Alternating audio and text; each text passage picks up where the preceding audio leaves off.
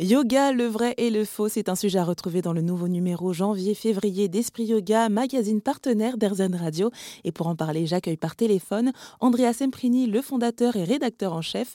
Bonjour Andrea. Bonjour Jennifer. Alors pourquoi cette thématique du yoga, le vrai et le faux? C'est parce qu'il y a plein d'idées reçues autour de ce sujet? Tout à fait. Ce que nous essayons de faire pour chaque numéro d'Esprit Yoga, nous essayons de varier un peu les sujets. C'est-à-dire que dans un magazine, vous trouvez bien sûr les séquences de yoga à pratiquer. Vous trouvez des rubriques beaucoup plus courtes, dont on parle d'ailleurs dans un autre enregistrement, comme ce que faire quand on a besoin de faire un peu de yoga au travail, etc.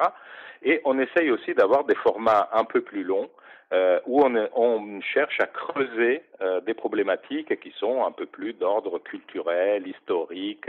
Donc on essaie de donner avec le magazine vraiment à différents types d'approches, que ce soit des choses plus courtes, plus légères, et des choses plus approfondies, et qu'on lit quand on a envie de connaître mieux un sujet. Et alors, dans ce numéro, les lecteurs ne seront pas déçus, parce que on a un format long sur toutes les découvertes ont été faites depuis une quinzaine d'années dans le monde du yoga.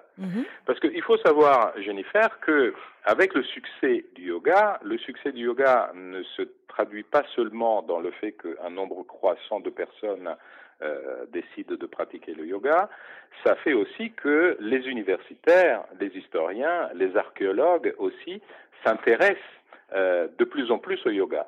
Donc, on a essayé de faire un peu un compte-rendu de toutes ces études scientifiques et universitaires nous apportent comme éclairage, et je peux vous en raconter quelques-unes, qui sont d'ailleurs celles qui sont traitées dans l'article, comme par exemple la première, c'est que on parle souvent de yoga, le yoga, alors qu'il faudrait parler des yogas, c'est-à-dire que dès l'origine, c'est-à-dire il y a plusieurs milliers d'années, le yoga n'a jamais été un seul.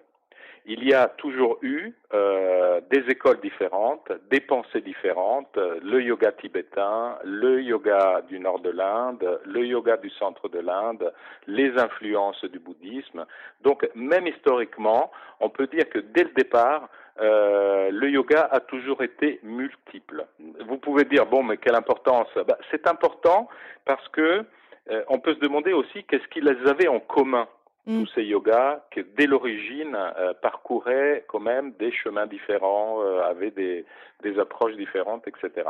Ce que tous ces yogas, selon les spécialistes, ont quand même en commun, et ce qui fait que donc on peut parler d'une sorte de famille avec différentes approches, c'est le fait de rechercher la libération. C'est-à-dire que tous ces yogas ont pour but d'aider les personnes à se soustraire à un état d'inconfort, à un état de malheur, à un état de souffrance, à un état de mal-être, et que ceci, au bout de plusieurs millénaires, est toujours resté comme on peut le fondement du yoga, et je pense aussi la raison pour laquelle en Occident un nombre croissant de personnes décident de pratiquer le yoga, c'est à la recherche de ce bien-être. D'accord. Ça, c'est un premier point. Ce premier point, je voudrais le lier à un deuxième qui a carrément un aspect politique, c'est-à-dire que cette multiplicité des yogas nous permet de comprendre aussi que les tentatives qui sont faites actuellement en Inde suite à la présence au pouvoir du parti nationaliste et du Premier ministre actuel, qui essaye d'imposer une vision strictement indienne et plus précisément hindoue du yoga, est complètement une falsification de l'histoire. C'est-à-dire que le yoga a toujours eu des influences, que ce soit de type religieux ou que ce soit de type historique, géographique et culturel multiples, et que cette tentative de, entre guillemets, hindouiser le yoga est une tentative très politique qui est menée par le gouvernement actuel en Inde et qui essaye de nier ou effacer toutes les contributions historiques qui ont façonné ce que est devenu le yoga ou les yogas, ce que sont devenus les yogas actuels, de manière totalement arbitraire et pour asseoir un projet politique qui est fortement orienté dans un sens nationaliste. Mais du coup, d'où est-ce que ça tire ses racines ? Alors, C'est le troisième point sur lequel les spécialistes nous ont beaucoup aidés depuis quelques dizaines d'années, c'est le fait d'essayer de situer un peu les origines du yoga.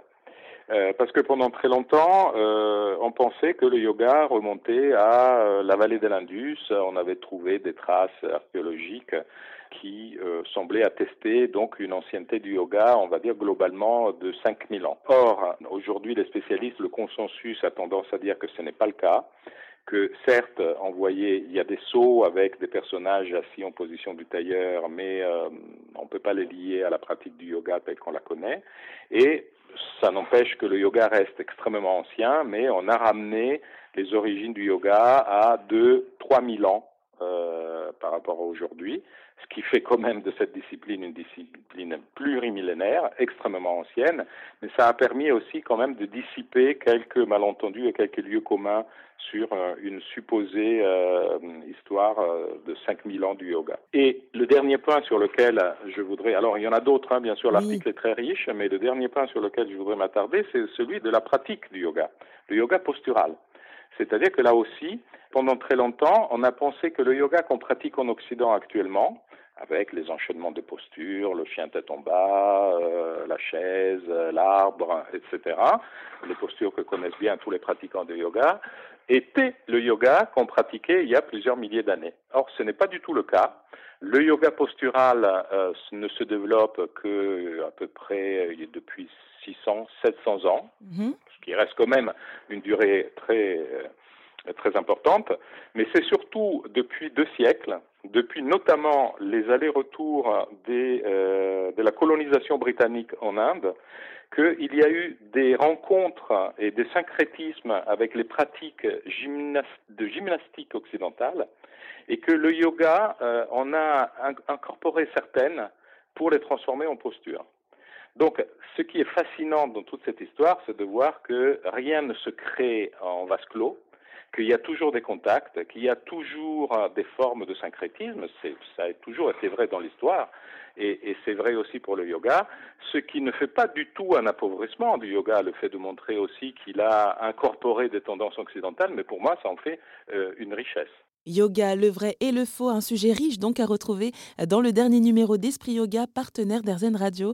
Merci à vous, Andrea Semprini. Merci, Jennifer.